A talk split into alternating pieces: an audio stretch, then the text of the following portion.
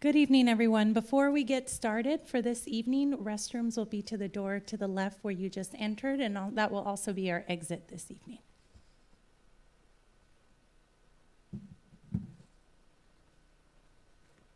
Good evening again and welcome. My name is Marilyn Padilla. I'm the Public Relations Director here at the Aquarium of the Pacific. And we, before we get started this evening, if you have cell phones with you, we ask that you please turn them on vibrate or turn them off, as well as any other electronic devices, and to refrain from texting during the presentation. First off, I would like to thank our lecture sponsors, the Gazette newspapers and Courtyard Marriott. Tonight, I have the privilege to introduce Danielle Eubank. She's going to discuss her experiences documenting the world's oceans in her paintings. Eubank is a painter who's exploring the relationship, uh, relationship between abstractism and realism. She has sailed both and painted all the oceans on Earth, and I'm sure she has some exciting stories to tell us.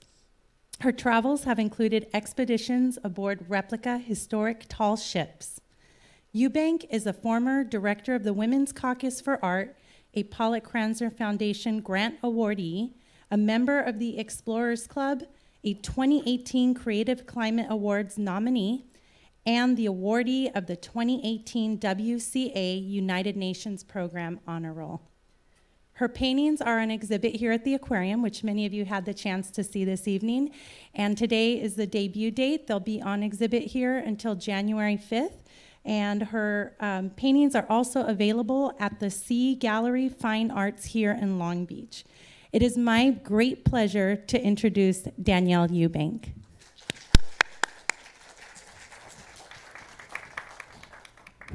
Thank you, Marilyn. Thank you all. Um, I am so excited to be here tonight with all of you. It's great to um, be here amongst people who really care about the environment and care about our oceans and waterways and sea life. Um, I do have a few little stories to share with you. I hope that you will find them entertaining. Um, I, as some of you may know, I have spent about two decades sailing and painting all of the oceans on the planet. And um, that's what I want to talk to you about tonight. So First thing is a question that I get asked quite a lot, um, which is Doesn't all water look the same, right? It's just clear. How are you going to paint water? How are you going to even approach it? Well, I don't think that it all looks the same. Here are eight paintings of mine. A few of these you can see upstairs. These represent uh, four different oceans let's see, a river, a pond in front of a temple, um, and a bay. And depending on uh, how deep the water is, what kind of minerals there are in it, where it is on the earth, in relation to um, how far it is from the equator and things like that, it's going to look pretty different, at least in my mind. Let's see. So, um, one artist, five oceans, is my decades long quest to paint all of the oceans on the planet in order to help raise awareness about the state of oceans and climate change. On the right, this is a painting of mine, which is of the Bay of Jakarta. Has anybody here been to, seen the Bay of Jakarta? Anybody raise your hand? Well, the interesting thing about it is that the air sometimes is so polluted that it lends these amazing oranges to the water. So this is a painting that I started at 6.15. It's pretty close to the equator, so the sun rises and sets about 6 o'clock in the morning and 6 o'clock in the evening every day. Um, One Artist, Five Oceans is um, also was started very much by accident. So I, I, kind of fell into it, both literally and figuratively. Uh, when I, I remember a very early memory when I was about 12 years old, I remember sitting on the beach staring out at the Pacific Ocean with my mom and dad and just looking at the water and thinking, I'll never be able to draw that. Right? The shapes were moving and undulating, and I couldn't understand it, and it didn't make sense, and it, all these crazy colors were being reflected and shown from underneath, and it seemed impossible. And then fast forward about 15 or so years, I um, was on a trip to the south of Spain with a girlfriend of mine, and um, to my ignorance, I thought that we were gonna we were in this um, protected area, this wilderness area, and in my ignorance, I thought, oh yeah, we're gonna see all these wild lynxes, and it's gonna be fabulous, right? Well, turns out you're not allowed to go inland because the animals are protected. I mean, that's kind of the whole point. So we were stuck on this beach, and I still had this fear, if you will, of painting the water. It just seemed too damn hard. So I sat there with my back to the Atlantic Ocean painting the dunes. And after three days of painting the dunes, I got kind of fed up sitting in the sun painting dunes. So I turned around and I had that exact same feeling that I did when I was 12 years old. But this time I was staring at the Atlantic Ocean. So I finally said, okay, I've got to find a way to approach this subject matter in my own voice. And my first painting is still called Dunes, but it has this little tiny triangle of water in it, you know. And then a couple weeks later, another accident happened, this time more literally, um, I was still in Spain with the same friends, and I was cycling on a single track road or single track pathway on the side of a mountain. And it turns out you can cycle too slowly. so I fell down the mountain through a gorse bush, just like Winnie the Pooh, and completely messed up my ankles, my ankle, and uh, the Guardia Civil had to come in and rescue me. And, and anyway, that was the end of my cycling career. Uh, so my friends went on to uh, cycle the Picos, which is pretty amazing. And I went on a much more le- leisurely route. I went to um, a small, sleepy fishing village in the north of Spain, and I sat on the quay every day for two or three months and um, painted the water. Incidentally, I found out from the locals later on that they just did not know who this crazy American was because I showed up completely black and blue, right? because I had come directly from this thing. I was completely black and blue with gorse stickers all in my body, and I was sitting on the quay every day sketching water. They thought I was like some creature from some other planet. Um, One Artist, Five Oceans is also um, a way, or it is also um, something that I've been approaching by being an expedition artist. I've been on four international sailing expeditions, which I'll tell you about in just a second. So that's very much part of it. And then finally, it's my way, hopefully, to get people to really look at water. Um, my hope is that people will look at it and um, they'll think about it. And if they look at it and think about it, hopefully they'll have some passion and feel about it. Um, because if they do those three things, I'm hoping that people will act more in order to save water, protect water, help it be clean, help it uh, make it available to all, not just to people, but you know, for all living organisms. So, what is an expedition artist? Um, that's me in Syria. This is when um, uh, uh, expedition that I was on called the Phoenician Ship Expedition was being built. Um, I like to say that an expedition artist is somebody that has amazing concentration skills. As you see the guy with the chainsaw, he's actually helping build the Phoenician vessel. Um, so he was uh, chainsawing a giant chunk of oak um, the, as part of the, the structure of that boat. But there's a long tradition of expedition artists. So the ancient expeditions, if you think of Captain Cook, he had William Hodges. And in those days, of course, there was no photography, so they needed expedition artists, right?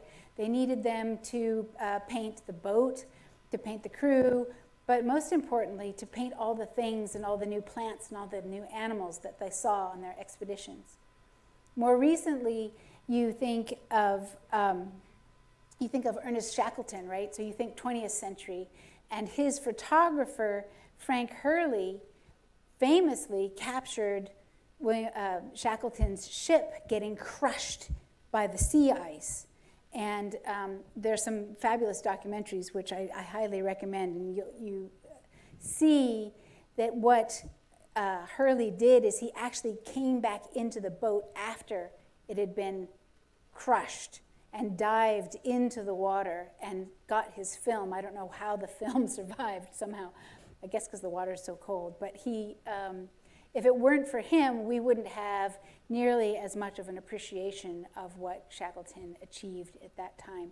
So fast forward uh, another hundred years, my, my uh, footsteps are much smaller than theirs, but, and photography is much more well developed. But so now, uh, for me, being an expedition artist means capturing the excitement of the expedition, capturing, of course, I do sketches of all the other crew members and where we go and the boat, but it's really telling the story in a much more emotive way.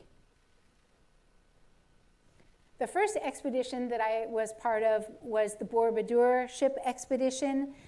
Um, how many of you guys have been to the Borobudur temple? Has anybody here in Central Java? Oh, there's some bucket list things going on here tonight. You gotta get there. It is the largest stupa temple in the world, which means the ones with the heads, right? It's the largest monument in the southern hemisphere. And um, it is a Buddhist temple, so there are these stages of enlightenment, right? And then as you go up, you get closer and closer to enlightenment, supposedly. And in the middle are the stages of real life. And there are these four stone relief carvings of this completely wackadoodle looking vessel, right? It's got these, you notice the two bipod masts, which can be both square rigged or lateen rigged. It's got a gallery on both sides, and then it has these double outriggers. And this is a vessel from the 8th century Common Era, um, which supposedly sailed from um, Indonesia all the way to the west coast of Africa. Or, put more accurately, what I should say is there are cultural traits shared between Indonesia and West Africa. And we don't know how that happened or why that happened, right? It could be, we know that people from Indonesia settled Madagascar, right, which is off the east coast of Africa. We don't know how these cultural traits got all the way to West Africa. So it could be that they sailed to the east coast and then they told two friends and they told two friends and they told two friends, right? Or it could be that um, a boat like this made it all the way to West Africa. So that, and that's the, uh, the voyage that this, that this uh, boat took. So I was expedition artist for that, which took uh, seven, year, uh, seven years, seven months out of, of time um, with the boat and actually going ahead of the boat and um, creating studios wherever I went in Africa. This is a painting that I made of the vessel for that expedition. I had a show of over 100 paintings and photographs in a central London gallery. I think you can see from this painting actually um, a little bit better how the boat was. You can really see those galleries and the outriggers on either side. It's about a 65 foot boat for those of you who uh, know your boats. um, another painting that I made of the expedition is um, this one. So when I go on these expeditions, I paint the crew and I paint the ship. Um, I paint portraits of water. That's really what I'm most passionate about. And on the Borobudur ship expedition, I painted the Indian Ocean and I painted the Atlantic Ocean. Incidentally, um, this painting is of Cape Town. This is the V&A um, harbor there, waterfront. The next expedition that I was part of was the Phoenicia ship expedition. So this boat is also a replica, but it's considerably older. It's about 1,200 years older than that ancient Indonesian boat that we just looked at. So Herodotus, who is the father of history, he said that uh, in about 500 BC, he said that the Phoenicians were the first people to round the Cape of Good Hope. And he said that they did that in 600 BCE. Um, that was about 2,000 years before Vasco da Gama or Bartholomew Diaz. Now, I don't know about you, but I was taught in school that they were the first ones to do it. But no, I think probably the Phoenicians did it 2,000 years first before, right? It looks a lot, it's interesting to me that this boat, this is a photograph of mine um, at, the, at the Straits of Gibraltar, and it's interesting to me that although this boat is 12 to 1300 years older than the other boat, it looks more boaty, like the kind of boat that you would draw as a kid. Isn't that, isn't that interesting? Kind of interesting. Um, so the boat we built in Syria, um, as you know, Syria is a Mediterranean country, and that's where uh, one of the places where the Phoenicians were, the very eastern edge of the Mediterranean. And the way that the boat is constructed is you have these planks that are put together, the wooden planks, and then you have these olive wood tenons, kind of like tongue joints, right, that go in between your planks, and then there are two pegs for each one. So this ends up having 8,000 olive wood tenons and 16,000 pegs in order to hold this together. But uh, kind of interestingly, it has um, iron nails, which is unusual in boat building, right? To have metal in with the wood because it kind of grind. It doesn't, you know, work with the expansion of water the same way that the wood does. But that's according to the Jules Verne 7 shipwreck, which is currently off the coast of Marseille, France. Then um, Phoenicia, we circumnavigated Africa, so we did as Herodotus said was possible. It took two years and two months and two days, but who's counting? um, we started out in Syria. So here we are. We started out in Syria, then we, we sailed clockwise around through the Red Sea, um, and then we kind of boomeranged up to Yemen because at that time, there were a lot of pirates. So we gave Somalia a nice wide berth and came around to the Comoros Islands, went around um, Cape of Good Hope. St. Helena said hello to um, Napoleon. And then we came way out, actually, into the Atlantic Ocean and then back up through the Straits of Gibraltar to um, Lebanon and then back to Syria. Um, the boat currently, by the way, is on a second expedition because there are some people who believe that um, a boat of that design could have made it to the Americas. Um, I don't know if I'm going to be able to join them, but they are currently en route coming across the Atlantic. When I am on an expedition, I have developed a fairly economical um, set of supplies that I take, which are um, environmentally friendly. I take um, two or three sketchbooks, and I take a very strict set of colors with me. Um, and as you may see, there is a very important object here, which is called coffee. now, this is in Syria, and um, when I would go and paint every morning before helping the rest of the crew build the boat, um, there was a, a, lovely man who would bring me very strong Syrian coffee, which was a lifesaver. Um, I have brought for you um, to show you a couple of things if anyone wants to see afterwards. Here, these are the types of sketchbooks that I take. Um, I don't know how many of you are artists, but this is exactly what I'll do is I'll take a small, medium, and large sketchbook, just like the ones in the photograph, so you get an idea of what I take. And then I take a couple of brushes, and then I take this exact same Tupperware, which is in that photograph, which tells you how long Tupperware lasts, because that's a very old photograph. Um, and I just take a couple of colors and a couple of, um, of uh, as I mentioned, environmentally friendly chemicals. And that's it. That's all I need. Customs doesn't love me, but um, it's pretty simple. By the way, while I'm thinking of it, I also have some cards to give you as souvenirs afterwards if anybody wants to come up and get one. Um, and also, you can see in this photograph where I'm sitting, this is a fabulous projector because you can really make out all of the trash and rubbish where I sit and do my work on these expeditions. This is, um, as I mentioned, it's in Syria, and this is where the Phoenicians were, so there are 2,000 years worth of crud right, in this place. And this is very typical from of wherever I go in the world. It doesn't matter what country I'm in, there seems to be this kind of junk, um, a lot of plastic, a lot of painted metal, a lot of painted wood. Um, on the Phoenician ship expedition, I painted the Indian Ocean and I painted the Mediterranean Sea.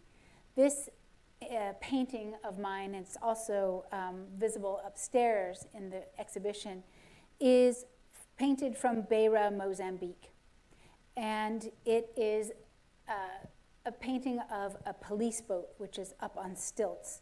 But what makes it kind of interesting from the, what I was talking about in the previous slide is that that night and the three previous nights, there was a trawler in the same area. I, I wouldn't call it a marina because most of the places where I end up being on these boats, it isn't a, a, sort of pleasure boat marina, it's more industrial than that.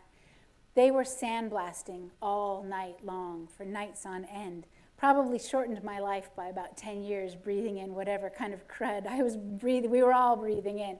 But what it did is it, it, it laid down this film of dust on the water, right? Which changed the viscosity of the water, the, the surface tension. So I was able to uh, come up with some, some kind of interesting ideas because of the way that the water reflected the light was completely different. and um, also in Syria, this is a painting of the sail of Phoenicia that I did as part of that expedition. This was the first day that we put the sail on the boat, so it was quite an important day for us. And what I want to show for you, um, so this is the resulting painting, and this is where I painted it. So you can see the reflection of the sail. You can probably see all the crud in the water. There um, is a lot. There's plastic and shopping carts and painted wood and painting, painted metal. Um, the most salient thing, of course, is plastic because it floats and takes so long to, um, to decompose. And when it decomposes, that's not exactly fabulous for the marine life anyway. Um, and as I mentioned before, it's 2,000 years, like literally 2,000 years of junk. Because just beyond this, um, outside the, the frame of this particular photo, is um, the, a Phoenician wall. So the Phoenicians were there um, probably littering, but probably not with plastic. so going back to what I created, so that's what I created, which is kind of the way that I deal with a lot of the rubbish that I see wherever, wherever I'm painting. This is also typical. Um, this was this happened to be in Syria, but I've seen this in Taiwan. I've seen this in England. I've seen this in the United States. Um, I've even seen plastic bottles in the Arctic in the middle of nowhere. There'll be like ancient whale bones from the whaling industry and then plastic bottles and plastic ropes. Um, I, I, hasten to say, you know, it's visually pretty awful, but probably um, any scientists in the office can verify, uh, scientists in the, in the audience can verify this, but it isn't the plastic and the crud that you see, it's all the lead and the broken down plastic that you can't see, right? Which is in the water, which is getting consumed by the animals, which is much worse. But yeah, I like the, I like the rug. like, I don't know, I'll just put my rug in the Mediterranean Sea. I don't know. Um, yeah. I often get asked about what life is like on board, so I want to share with you a couple of stories about that. Um, this is a photograph of my crewmate Dirman, who is doing the uh, washing up after a meal. So we will keep watch for large tankers and other uh, cargo vessels and things like that that might not see a 65 foot wooden boat.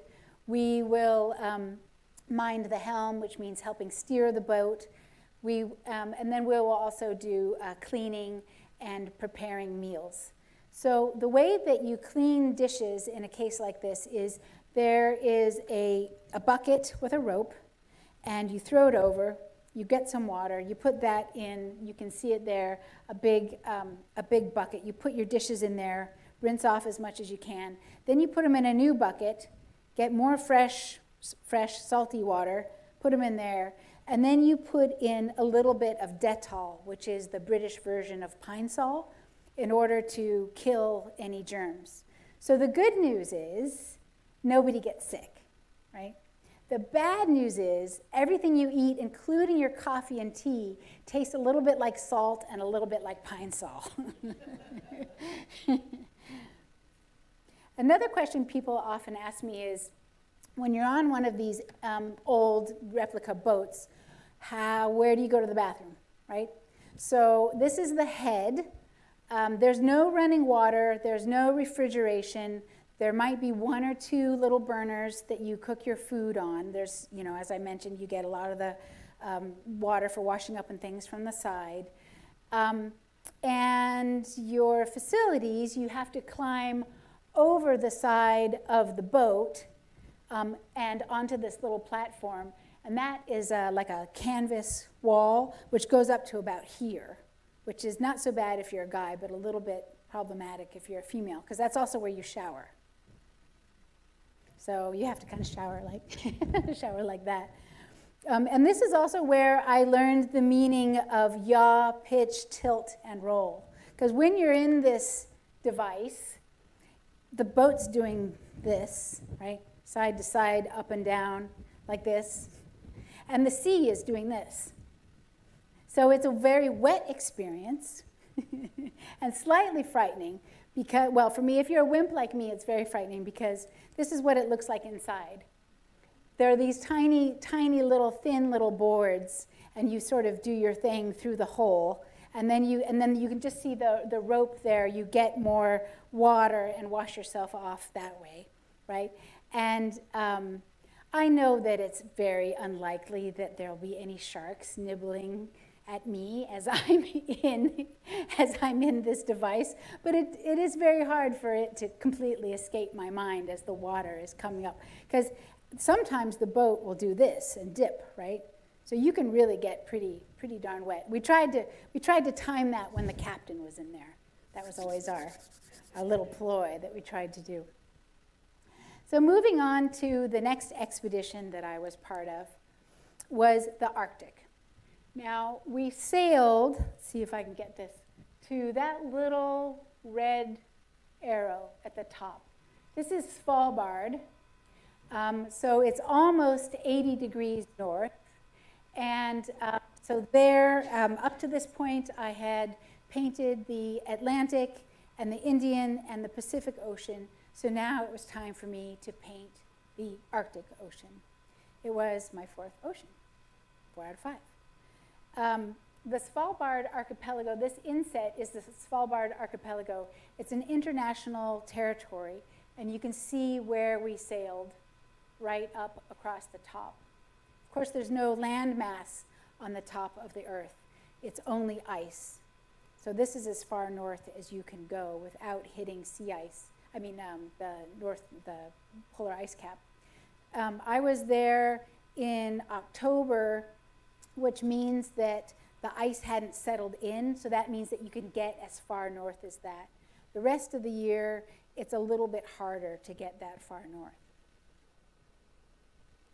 And this is the boat that we sailed on. So it's a three masted barkentine, metal hulled, much more modern than the other boats that I've been on. This is from 1950s. Um, quite luxurious by comparison, for me anyway. Um, it was uh, not a historical recreation like the other boats were.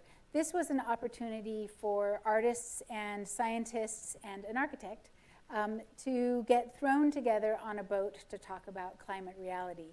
So everybody had different projects that they had come um, to this expedition with, and we all worked together and shared our ideas about our projects.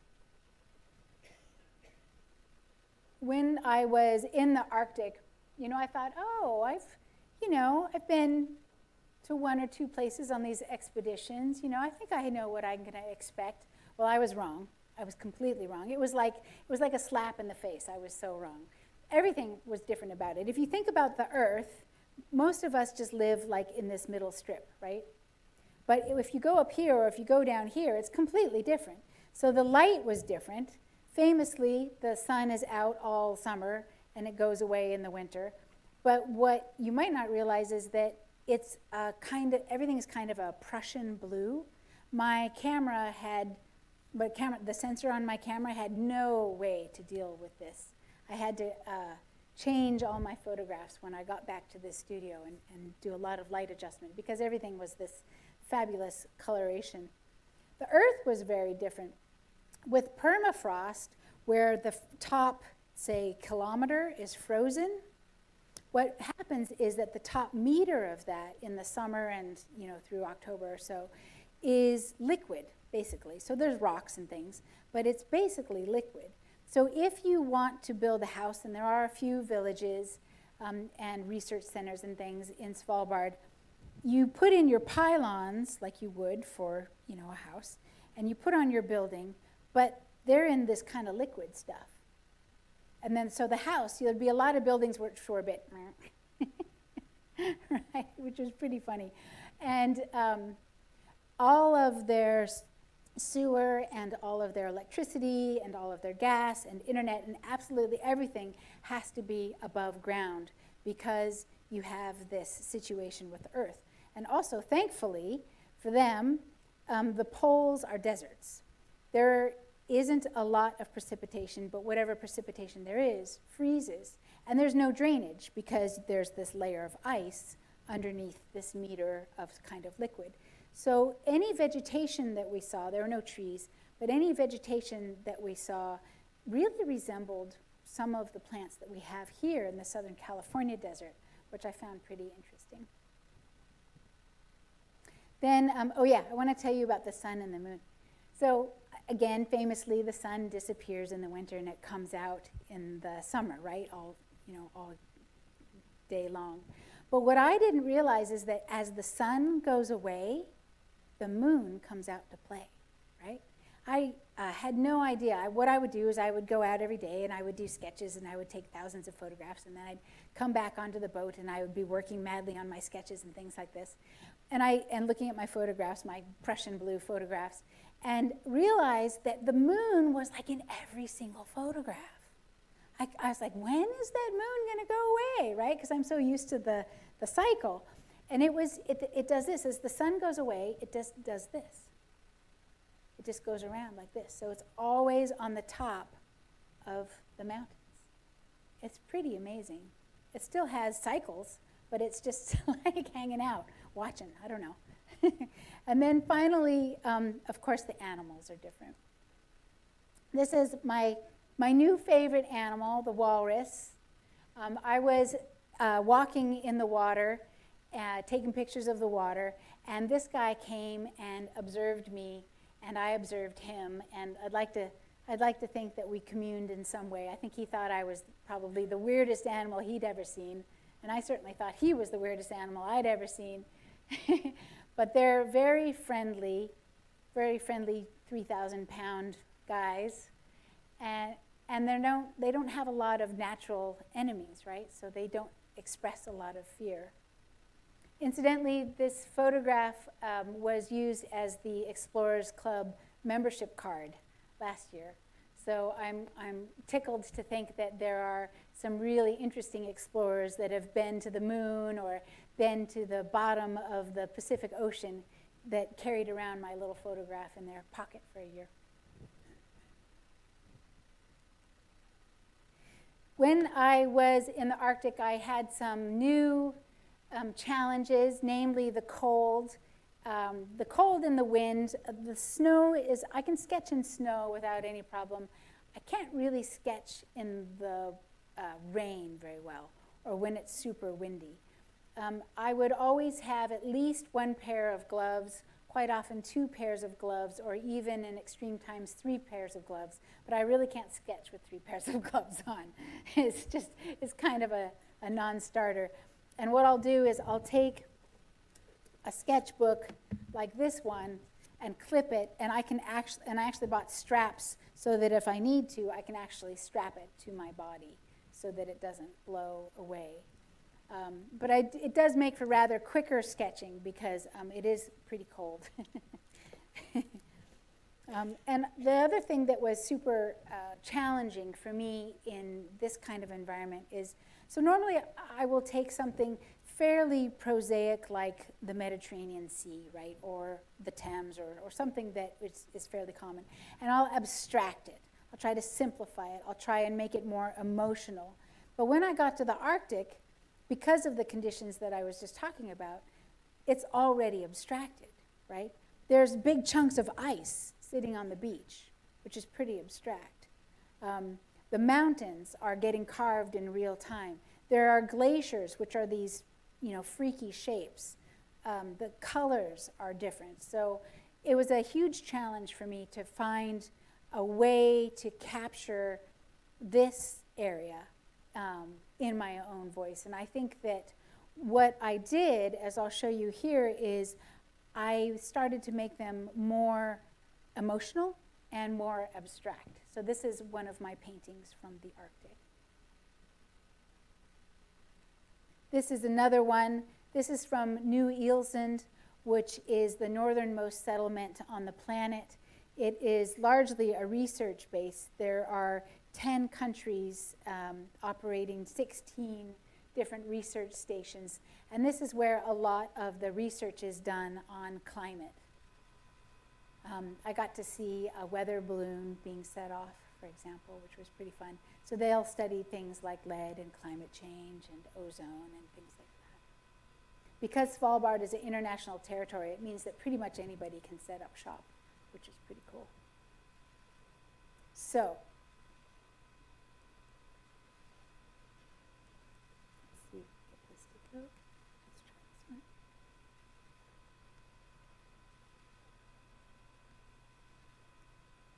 right, so how many oceans is that so far? Let's see if we can go back through and figure it out. We've got the Pacific. Incidentally, this is a painting of Long Beach.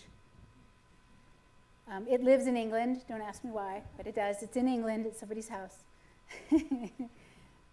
there is the Pacific from um, Taiwan, so the Pacific on the east side, which is a bit of a mind trip.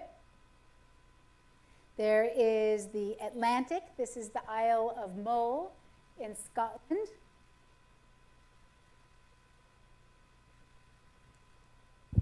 Then, as you can tell, this is the Brooklyn Bridge. This is the uh, Brooklyn Bridge, which is on the East River, which gives onto the Atlantic. So I count that. Then there is the Indian Ocean. So this is from Beira, Mozambique. This is also the Indian Ocean. So if you've ever been to Bali, on the north side of Bali, the beaches are black, which gives um, some quite unusual reflections and colors in the water there. And then there's the Arctic. So this is Svalbard. And this painting, which I just finished, which is also Svalbard and is also uh, viewable upstairs. Both of those paintings are viewable upstairs. So, and now, finally, at long last, earlier this year, I made it to the Southern Ocean, the last, my last ocean, the world's last ocean, um, where I uh, can now say that I have sailed and painted all of the oceans on the planet. That's me, by the way. could be anybody, I guess. and here I am sketching in Antarctica.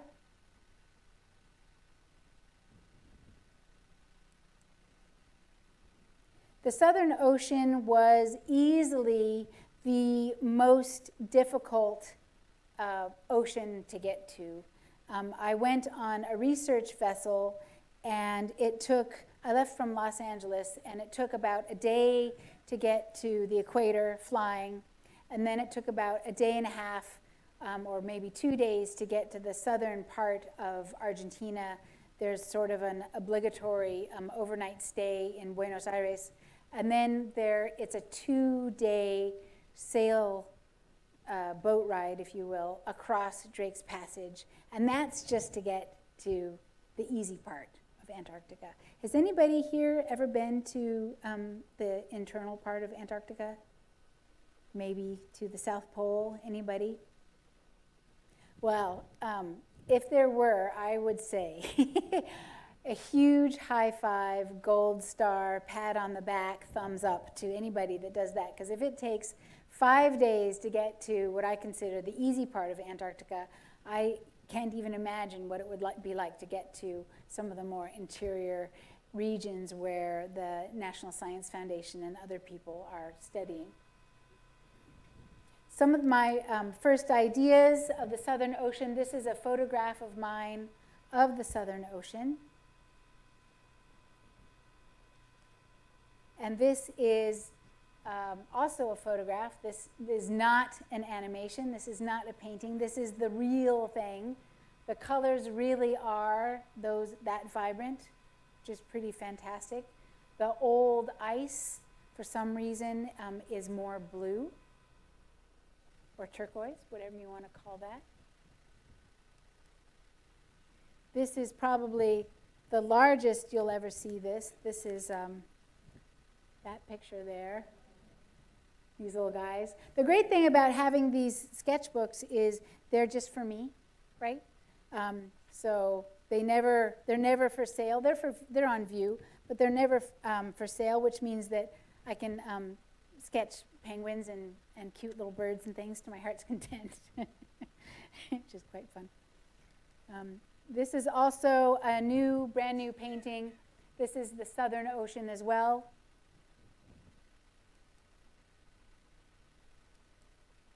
And this painting I just finished this week. This is going to be on view at um, Sea Gallery Fine Art, also here in Long Beach.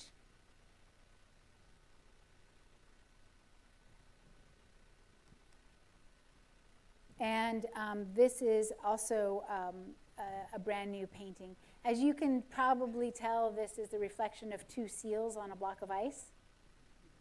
It is. You might have to take my word for it, but it really is. Um, there are many, many more paintings in progress. In fact, my studio looks a little bit like Santa's workshop right now with all of the sketches and um, photographs that I'm thinking about and um, different paintings and things stacked up along the edges. So it's very exciting for me after all these years to finally be able to um, be painting the Southern Ocean. Incidentally, um, if you've enjoyed this talk, I hope that you uh, do make it upstairs to see the aquarium exhibition.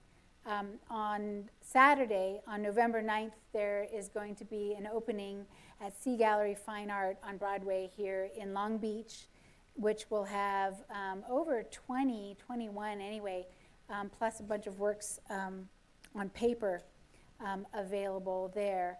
On November 12th, which is next Tuesday, the aquarium and Cal State University Long Beach's um, Shark Lab.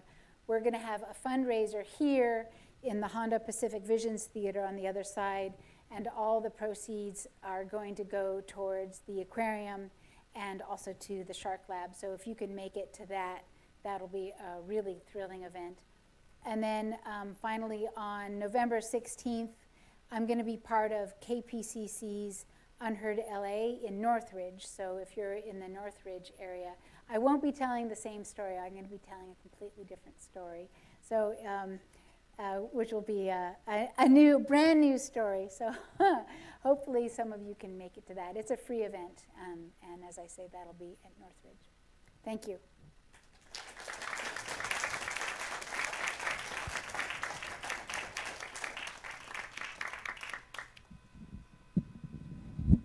Thank you, Danielle. And I believe we have time for some questions from the audience. Linda, do you have a microphone? You do?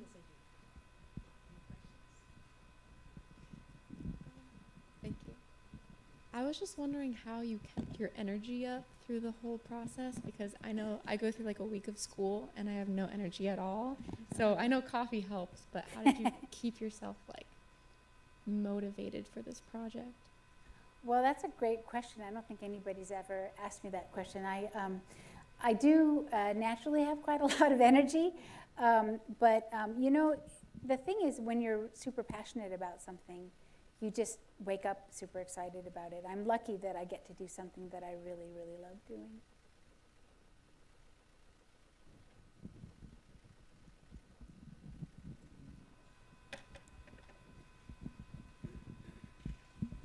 So, so how much time do you spend at sea versus in the studio? And when do you get breaks, or do you are you at sea constantly, and then you come back and you're in the studio, or are you like doing different legs of the trip and then take a break and? Yeah, so it started, it, originally I could be on a boat um, really as long as I wanted, but, um, but then um, I fell in love with a man and had a family. So um, I think it's uh, much more responsible for me to um, go on a leg, come back to the studio, go on a leg, come back to the studio. Yeah. That's a little bit more sane for me as well. Although with the first expedition, I was away for seven months. Um, and when I, when I did come back, I was living in London at the time, and when I did come back, um, the night that I came back, coincidentally, somebody was having a party. And um, so I went along to this party, and people were like, oh, haven't seen you in a while. Have you been on holiday? it's like, yeah, my whole world has actually just completely changed. I've been traveling through Africa by myself for seven months.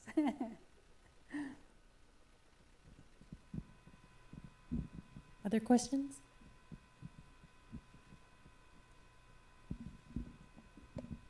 Danielle, what do you envision as next steps in your journey to document water and uh, to try to save water in the oceans?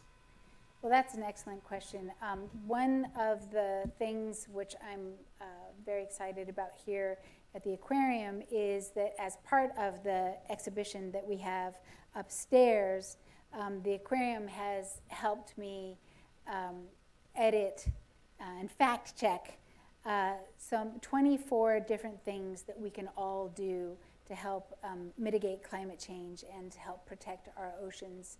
And I think that um, the further I go, the more the work really becomes about that because it's a much bigger picture than, uh, literally, a much bigger picture than um, what I've been doing in the past. And I think probably the next series of work after I finish the Southern Ocean is going to be about even more polluted waters because I don't think that most of us are aware of just how much pollution there is in them. I have a question. Yeah. So you've been at the in the sea for many years. What are some of the changes that you've noticed in the oceans? Well, I think that um, it's kind of interesting the the way that my route took me. So some of the first water that I painted was the Mediterranean Sea, and of course I can't you know, in my kind of snapshot, you know, you fly in or whatever and you paint for a few weeks or a few months and then you fly out. It's not like the way a scientist would measure the change over time and really document how things have been. But from what I understand, we have 50% of the marine life that we did in 1950. Um, and the Mediterranean, I would say I saw hardly any life at all um, all the times that I've been to the Mediterranean and inside the Mediterranean, which doesn't come as a surprise. I've certainly read that, um, you know, uh, people who fish professionally have had a harder and harder time catching things. Um, when we, I spent three weeks sailing the length of the Mediterranean Sea, and I only saw one pod of whales the entire time. That was it, some pilot whales. But going to the Southern Ocean, as um, the as the ocean warms up, right, it gets it's you know colder, of course, at the poles, and so the krill and other animals are going further and further south, and all of the animals depend on them. So when I was in Antarctica, you think, well, in my ignorance, I thought, oh well, you know, it'll be kind of like a cartoon where you have some ice and there'll be, you know, some penguins. But actually, there I saw the most life there that I saw of any place else. And I think it is because it's more remote, and so you don't have as much encroachment of humans on their territory, and also because it is colder, and as the krill retreat further and further south, all of the other animals that depend on them are getting more and more concentrated.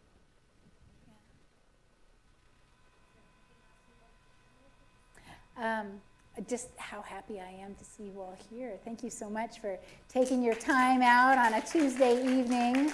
I know how hard that is in Los Angeles. Thank you. And thank you for the work that you're doing to inspire people to care about the environment through your art. Thank you. Thank you all for joining us this evening. I'd like to also invite you back, in addition to the events that uh, Danielle mentioned, on November 12th. Barbara Taylor will be here to discuss lessons in conservation related to the vaquita porpoise, the most critically endangered marine mammal on the planet. So we do invite you to come and attend in person or tune in on live. Thank you, thank you again for joining us, and thank you so much.